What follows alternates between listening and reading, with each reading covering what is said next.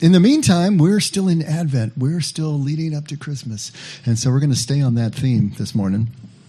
And uh, some of you may not know, but I can sometimes be controversial. It happens at times.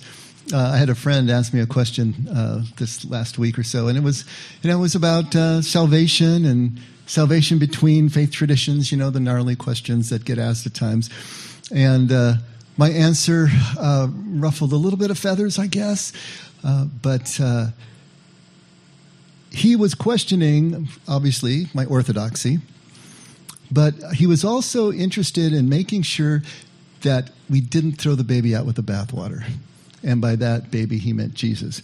We don't throw Jesus out with the bathwater. And that's a perfectly good point. In fact, I thought it was ironic that that would sort of get leveled at me because I've spent the last 30 years trying as hard as I can to keep Jesus absolutely front and center in my life, front and center and true north in everything that I do.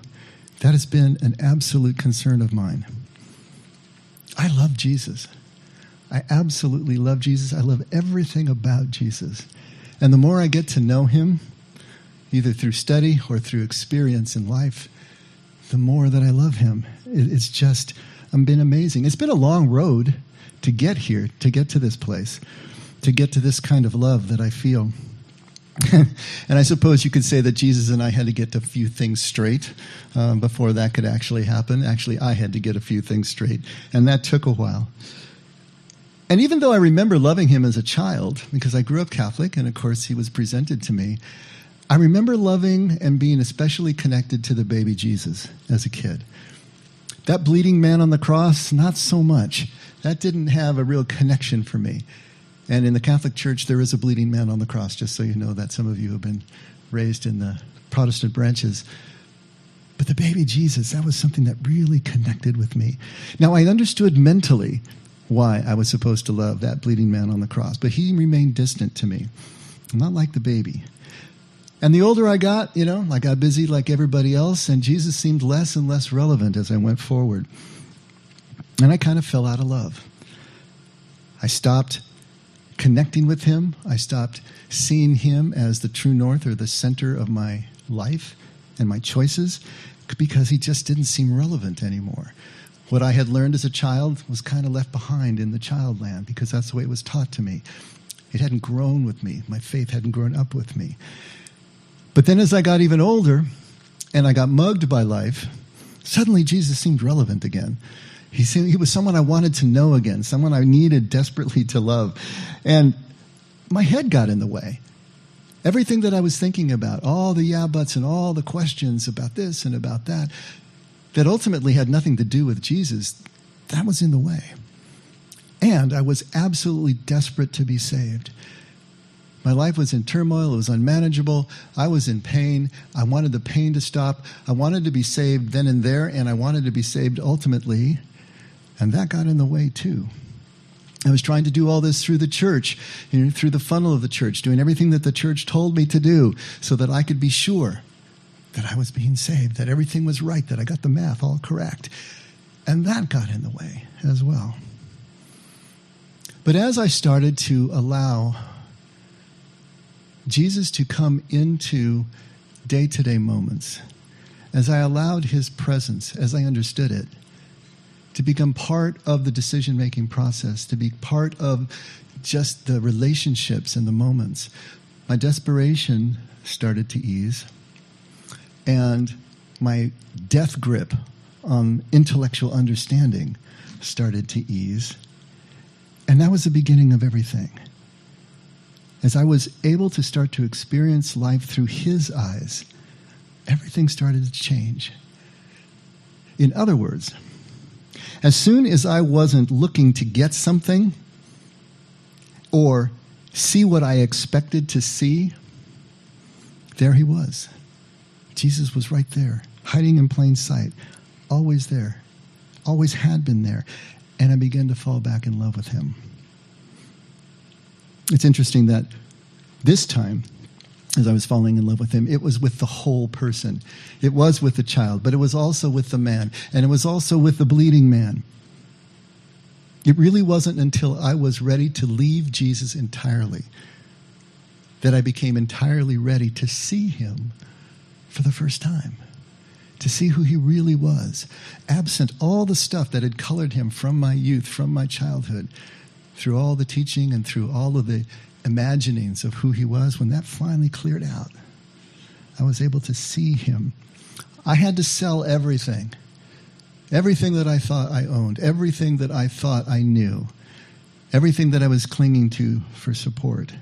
I had to let go of everything that I thought had value and actually become a child again, to hit that beginner's mind again. In other words, to become Anavim again.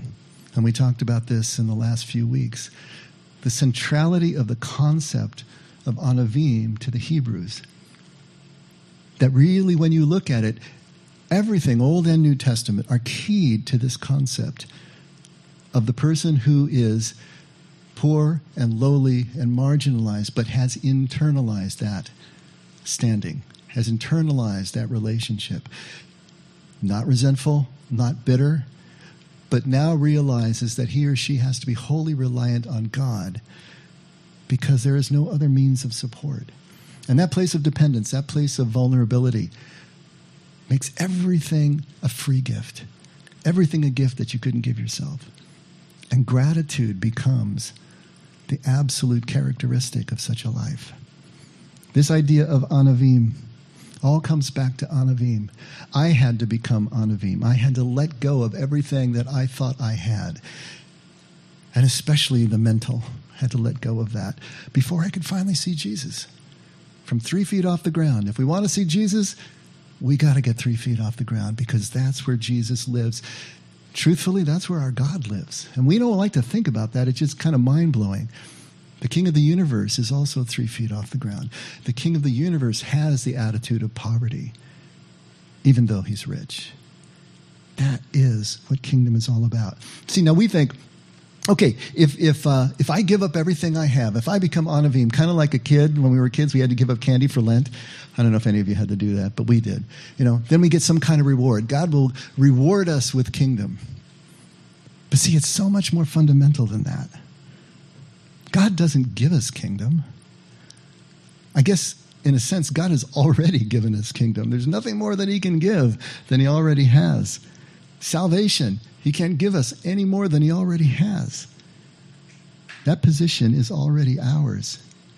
But we can only see the gift. We can only see the grace of God from three feet off the ground. You know those signs when you were kids, you went to the theme park, you must be this tall to ride? Yeah. The sign of the kingdom is you must be this short to ride. That's just the way it works. It's not that God is withholding anything, ever because it's even more fundamental than that. The attitude from three feet off the ground is the experience of kingdom. There's no other. Stark raving honesty was the way that the uh, AA book defines humility.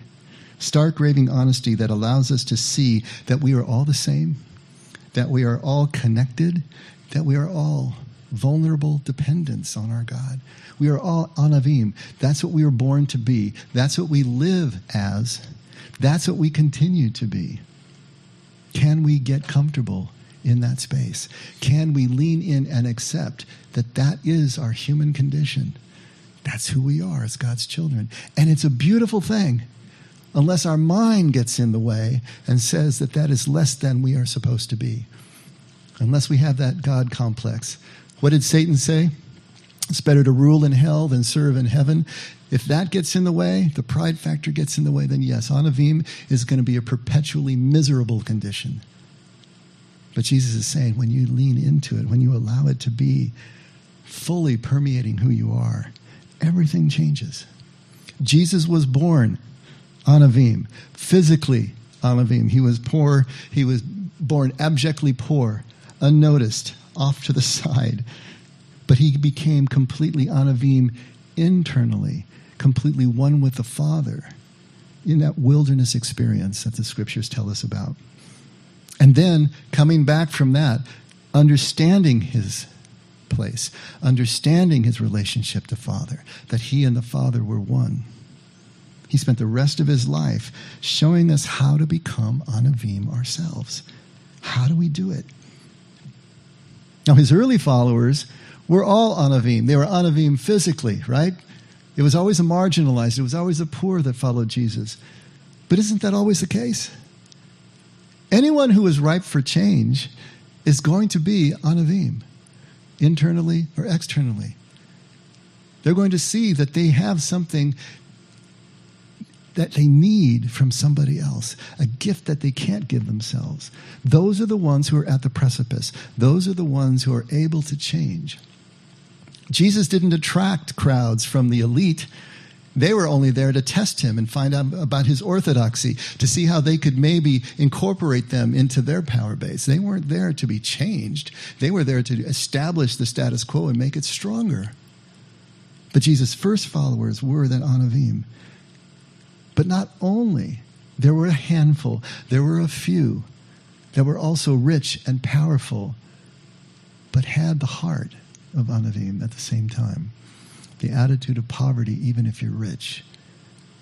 Jesus told us it's easier for a camel to go through the eye of a needle than for a rich man to enter the kingdom. In other words, for a person who sees themselves as rich, who relies on that power, that wealth, that prestige, someone like that so hard to be able to go and see life from three feet off the ground and experience kingdom. Not impossible, but very difficult. That handful of people that followed Jesus, that had the heart of the Anavim, those are the ones that we need to focus on because whether you think so or not, we're rich. Living in this country, we are rich. We are the ones that it's going to be harder to go through the eye of a needle. We don't think of ourselves that way, but that's exactly it. We have so many things to cling to, so many things to accrue to ourselves to give the illusion of security, the illusion of control. That is what we rely on. Very difficult for us to push back from that, to let it go, and to find the space that Jesus is talking about, even when we think we have. Which brings us right back to the baby Jesus, doesn't it? My first love. How in the world would anyone see in that poor, dirt poor baby in a stable all that Jesus was? How in the world does that even happen? And yet, the Magi did, didn't they? The Magi did. Their genius was to recognize Jesus, to see him from three feet off the ground in this unformed state where there were no cues or clues to the greatness that was in him, but they were able to see that. How did they do that? That should be our question. How did these rich and powerful men do that? We don't know much about the Magi. In fact, they only appear in one gospel. Did you know that? There's only one place in all the four Gospels, and it's just in Matthew, and it's just in verse 2, or chapter 2, starting right at verse 1. Let's read that. Now, after Jesus was born in Bethlehem of Judea in the days of Herod the king, Magi from the east arrived in Jerusalem, saying, Where is he who has been born king of the Jews? For we saw his star in the east and have come to worship him. Big news when you're talking to the king, right? Wow. When Herod the king heard this, he was troubled, I'll bet, and all Jerusalem with him. Gathering together all the chief priests and scribes of the people, he inquired of them where the Messiah was to be born. And they said to him, In Bethlehem of Judea. For this is what has been written by the prophet. And you shall, and you, Bethlehem, land of Judah, are by no means least among the leaders of Judah. For out of you shall come forth a ruler who will shepherd my people Israel. Then Herod secretly called the Magi and determined from them the exact time the star appeared. And he sent them to Bethlehem and said, Go and search carefully for the child. And when you have found him, report him to me, so that I too may come and worship him. My, what large teeth you have, Grandma, right? After hearing the king, they went their way, and the star, which, had the, which they had seen in the east, went on before them until it came and stood over the place where the child was. When they saw the star, they rejoiced exceedingly with great joy. And after coming into the house, they saw the child with Mary, his mother, and they fell to the ground and worshipped him. Then, opening their treasures, they presented to him gifts of gold, frankincense, and myrrh. And having been warned by God in a dream not to return to Herod, the Magi left for their own country by another way. That's it. That's all we know of the Magi. Not many details there. We always want more, don't we? we? Want to try to fill in the blanks. But what do we know? First of all, they're not kings. Second of all, there wasn't three. At least it doesn't say there were. So right off the bat, we three kings of Orient are all fake news. Sorry. We don't know that they're kings. We don't know that they're three. The assumption has been that there were three because there were three gifts, right? Gold, frankincense, and myrrh. And there is, you know, Caspar and Balthasar and, and the names of the, of the traditional three. And they have been said they came from the three different continents, from Asia and from Europe and from Africa. But we don't know. This is all tradition. This, that's all we get in the scripture. Only here, only in this gospel. You know, very little detail. What we do know about Magi is that they were from Babylon. They were from the east, from Babylon and from Persia. By this time, by, by the time Jesus was born, it would actually be Parthia. The Parthians had defeated the Persians, and they had established their empire, which was in conflict with Rome. Rome was pushing east and the Parthians were pushing back, but they were all centered in what today is now Iran. This is what was Babylon in the early days. This is where the Jews were exiled to. These magi were priests, they were magistrates, they were astronomers, they were scientists, they were the most learned in their class. They were advisors to the king, very powerful men. Daniel was probably a magi. If you remember Jan- Daniel during the exile, he became the advisor to the king. He was also some a seer, someone who could see things and uh, give the king the kind of advice that he could never give himself. And it's even possible that these magi were descendants of those Jews. Not all the Jews came back to Israel after the exile was over. Many of them stayed and continued to live there. It's possible, and I like to think that's true. It gives a certain closure to the whole story.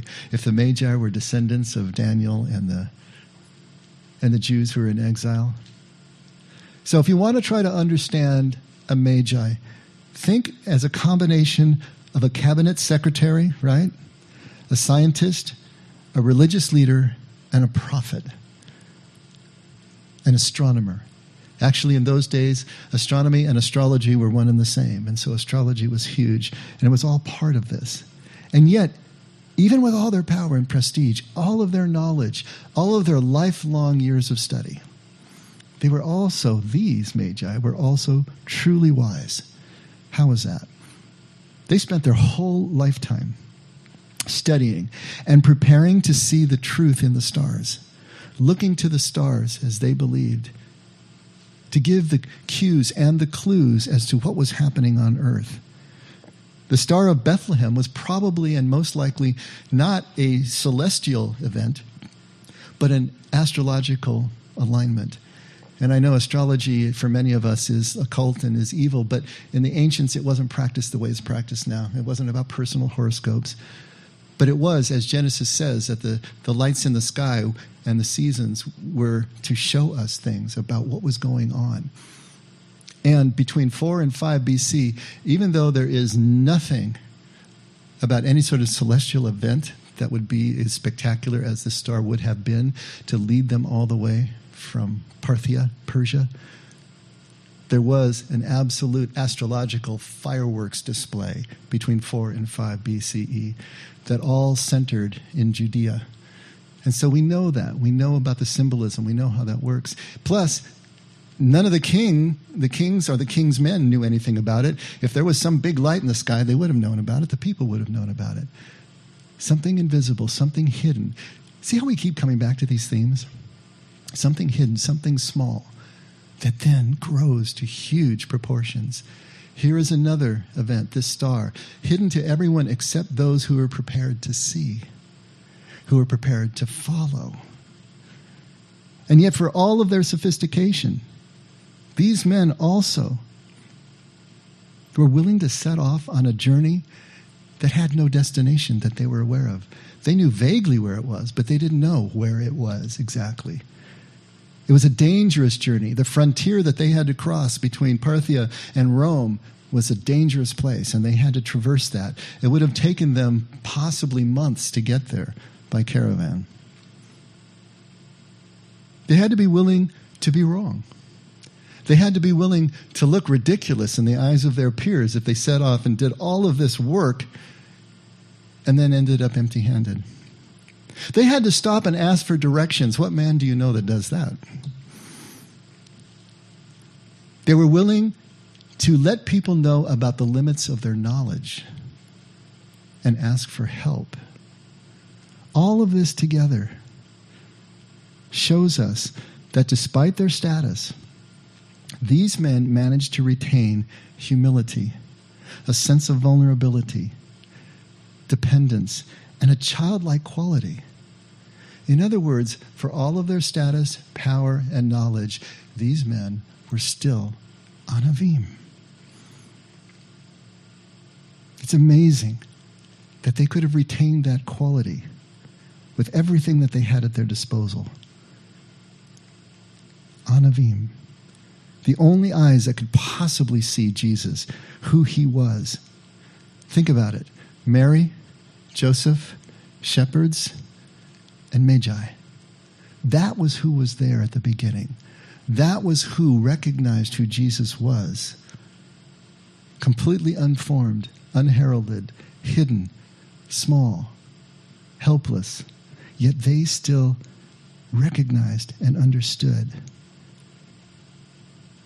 1200 years later, there was another rich man who found his Anavim heart, who recognized Jesus in the medieval church.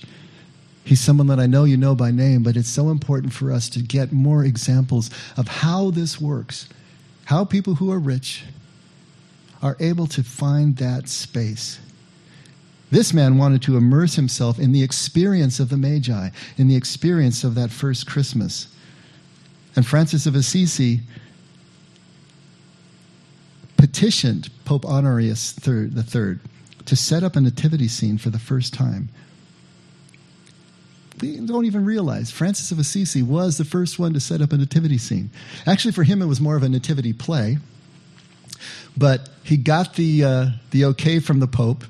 Imagine even having to do that to set up a nativity scene.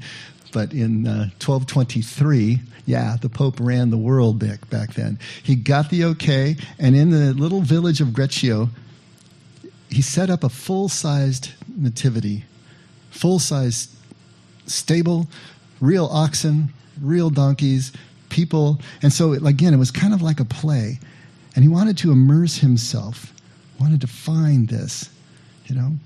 And so I have a little, a couple of paragraphs here from one of his friends, one of his followers, someone who entered into his order. And the order itself, you know, if you see a Franciscan now, they'll have OFM at the end of their, their name. That means the Order of Friars Minor. In Latin, that means the little friars, the little brothers. The whole point of Francis, if you don't know his story, he was born into a wealthy family, a wealthy merchant, renounced all of his wealth, and lived in abject poverty, lived as a homeless man, taking alms from the people and doing the work that he did. And he always saw himself as a little brother and all of his followers were little brothers. And so, this one follower of his, Thomas Celano, was a follower, a friend. He was part of the, the OFM. He was also an eyewitness to this first nativity scene. And he wrote about this contemporaneously with Francis. Francis would recall Christ's word through persistent meditation and bring to mind his deeds through the most penetrating consideration. The humility of the incarnation and the charity of the passion occupied his memory particularly, to the extent that he wanted to think of hardly anything else. The day of Christmas drew near. The time of great rejoicing came. The brothers were called from their various places. Men and women of that neighborhood prepared with glad hearts, according to their means, candles and torches to light up that night. The manger was prepared The hay had been bought, the ox and ass were led in. There, simplicity was honored, poverty was exalted, humility was commended, and Greccio was made, as it were, a new Bethlehem. The night was lighted up like the day, and it delighted men and beasts. The people came and were filled with new joy over the new mystery. The woods rang with the voices of the crowd, and the rocks made answer to their jubilation. The brothers sang, paying their debt of praise to the Lord, and the whole night resounded with their rejoicing. When Francis came, finding all things prepared, he saw it and was glad. He is dressed in the vestments of the deacon, and with full voice sings the holy gospel. A powerful voice, a pleasant voice, a clear voice, a musical voice, inviting all to the highest of gifts. Then he preaches to the people standing around him and pours forth sweet honey about the birth of the poor king and the poor city of Bethlehem. Moreover, burning with excessive love, he often calls Christ the babe from Bethlehem, saying the word Bethlehem in the manner of a bleating sheep. Bethlehem. you got to picture this, right? If you can picture this, what he's doing, he fills his mouth with sound, but even more with sweet affection. He seems to lick his lips whenever he uses the expressions Jesus or babe from Bethlehem, tasting the word on his palate and savoring the sweetness of the word. Francis stands before the manger, filled with heartfelt sighs and overcome with wondrous joy. You know, when he got permission to start his order, he refused to take on holy orders. He refused to become a priest or be ordained a priest. He stayed a deacon his whole life. That was another part of his continuing to see life from three feet off the ground, never exalting himself, always staying in that childlike space. It is said that sometimes he would stand on his head just so he could see the world from that perspective. He called himself God's clown, God's juggler, you know because that's, that's just the way he approached everything. You see, in these little details, don't you love these intimate little details? The licking of the lips, the bleeding of Bethlehem. It just gives you such insight into his character, who he was, how childlike he remained, how anavim. Francis here is in complete immersion, a complete reflection of God's love, a reflection of God's love especially in the playfulness. We miss this all the time. Jesus was playful.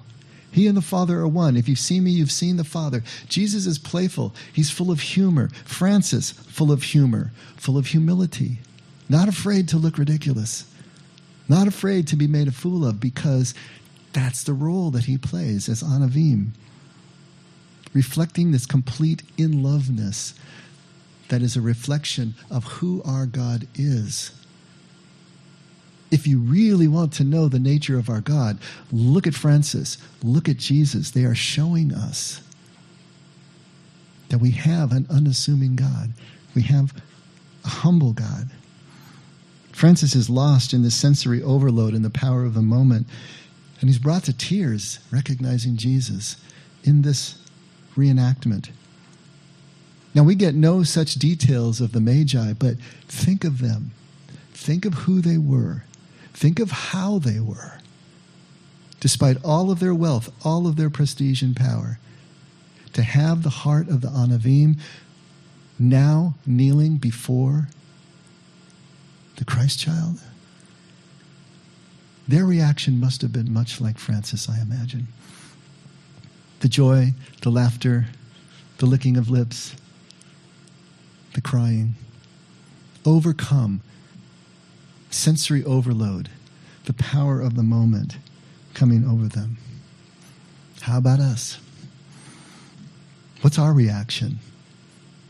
Can we recognize Jesus not only here in a nativity scene? Can we recognize Jesus in our lives, in every moment of our lives, in every person that we meet?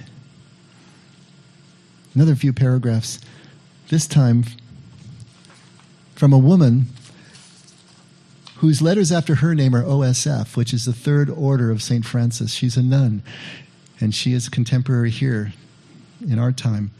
But listen to what she writes in the same tradition of Francis. The story of the incarnation is really our story. It is the exact meeting point of God and human beings. We so often think of God as some kind of remote power or superhuman energy that has somehow set this whole creation thing going and then stepped back to see what would happen. It is impossible for God to step back from anything God has chosen to be involved with. At the very first moment of creation, God freely decided to get involved with you and me and with all created being. Absolutely everything God does, God does with free, unconditional, absolute, and irrevocable love. This is very hard for us to understand and accept because we of ourselves do not naturally love this way. Yet every Christmas, we celebrate that God came among us as one of us so we could love like God and be like God and share God's own life forever. Francis of Assisi was profoundly moved as he contemplated God's coming among us as a human being in Jesus Christ. This reality filled him with awe.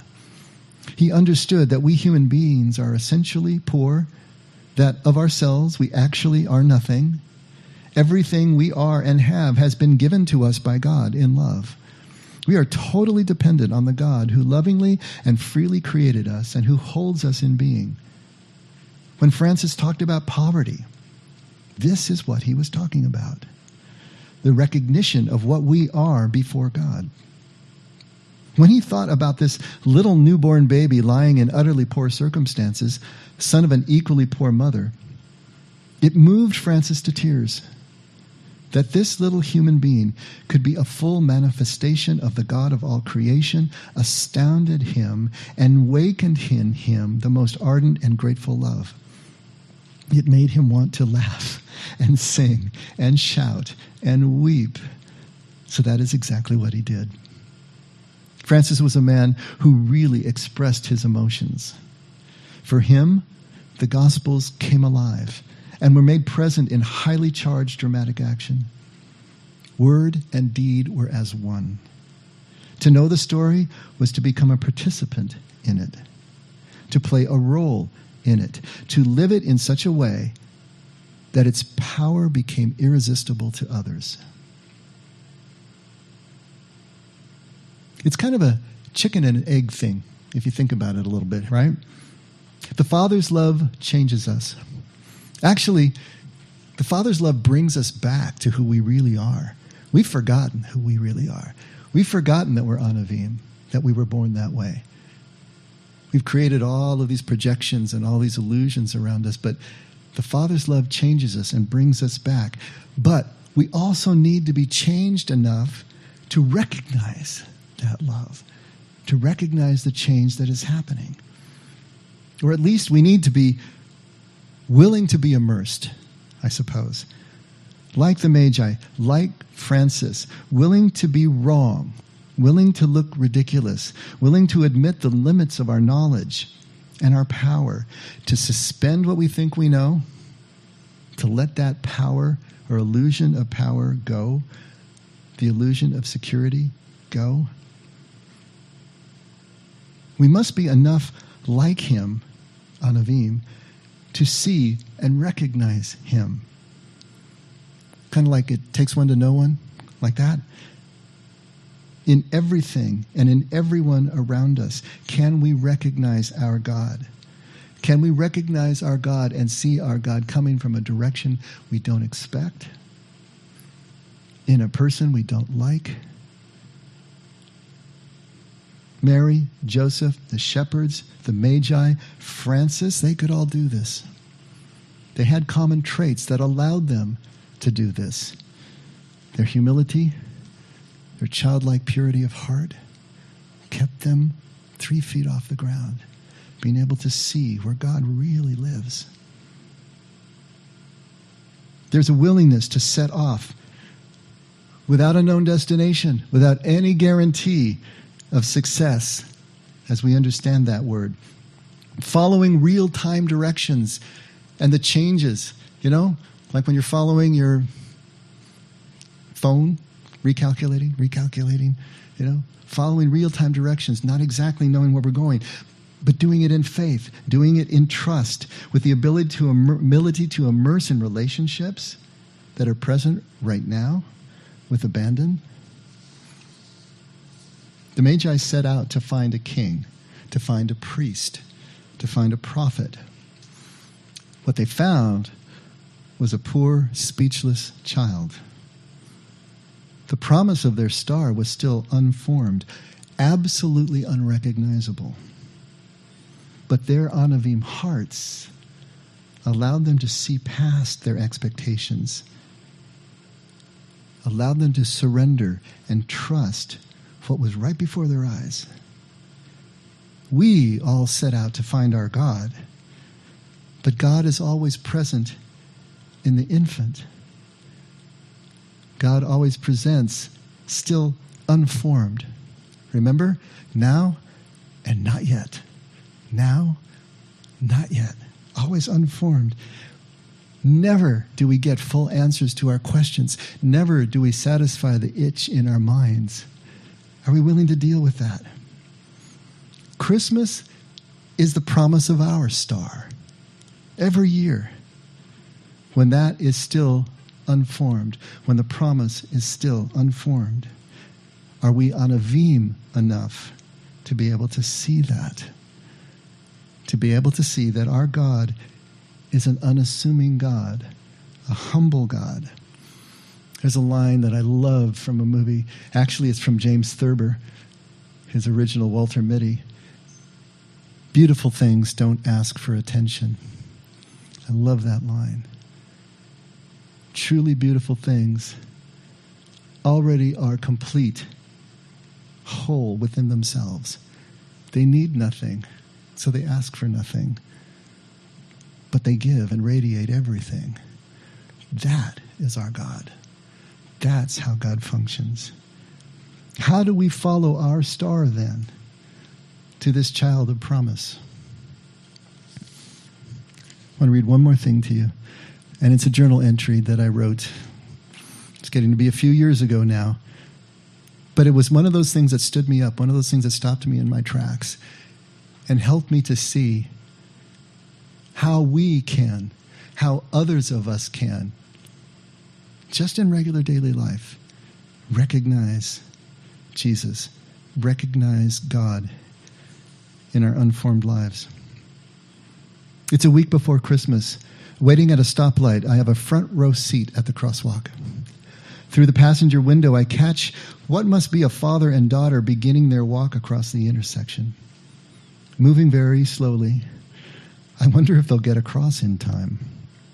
Both carry cardboard coffee cups in their right hands, but while his free arm swings with each step, I notice hers held stiffly bent against her side.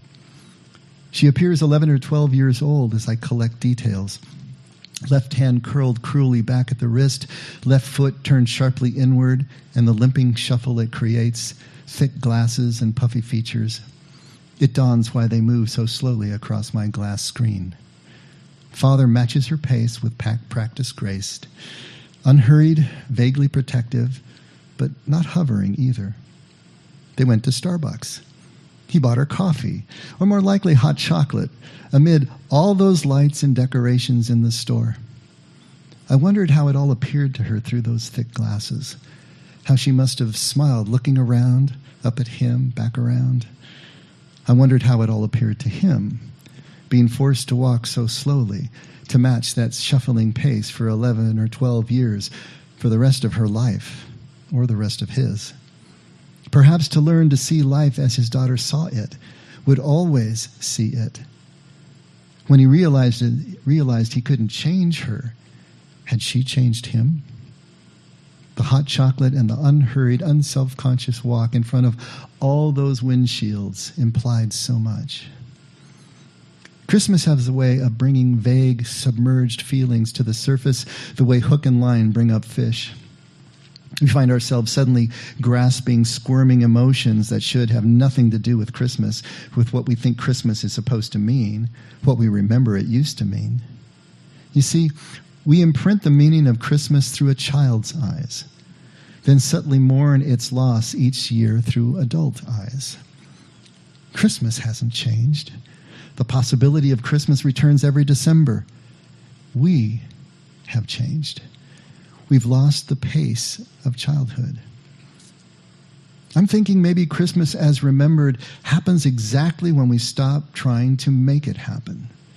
When we stop running faster and faster, trying to catch the stored experience of Christmas. Maybe meaning finally has a chance to catch up and catch us. I can't choose the pace of life around me any more than I can alter the course of a storm.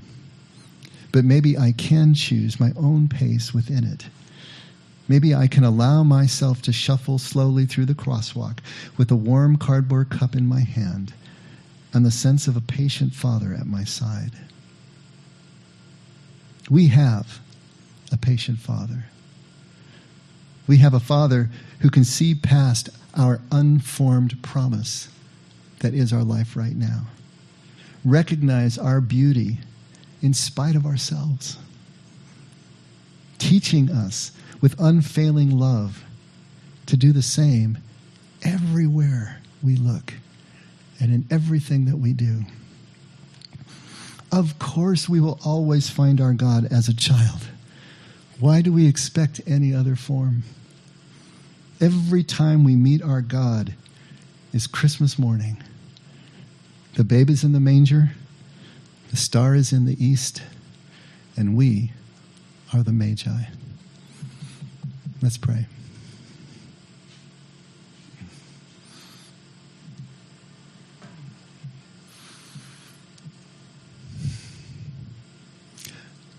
Father, help us to see you as you are and not as we expect you to be.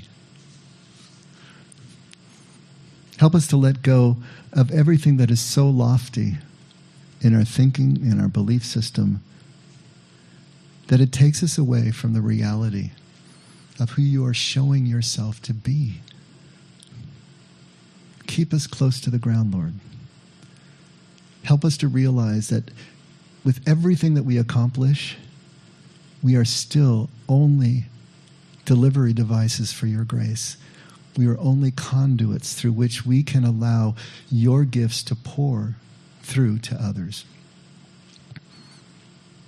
Help us, like your Son, to understand that we do nothing of our own initiative, that we can only do what we see you doing through us, in us.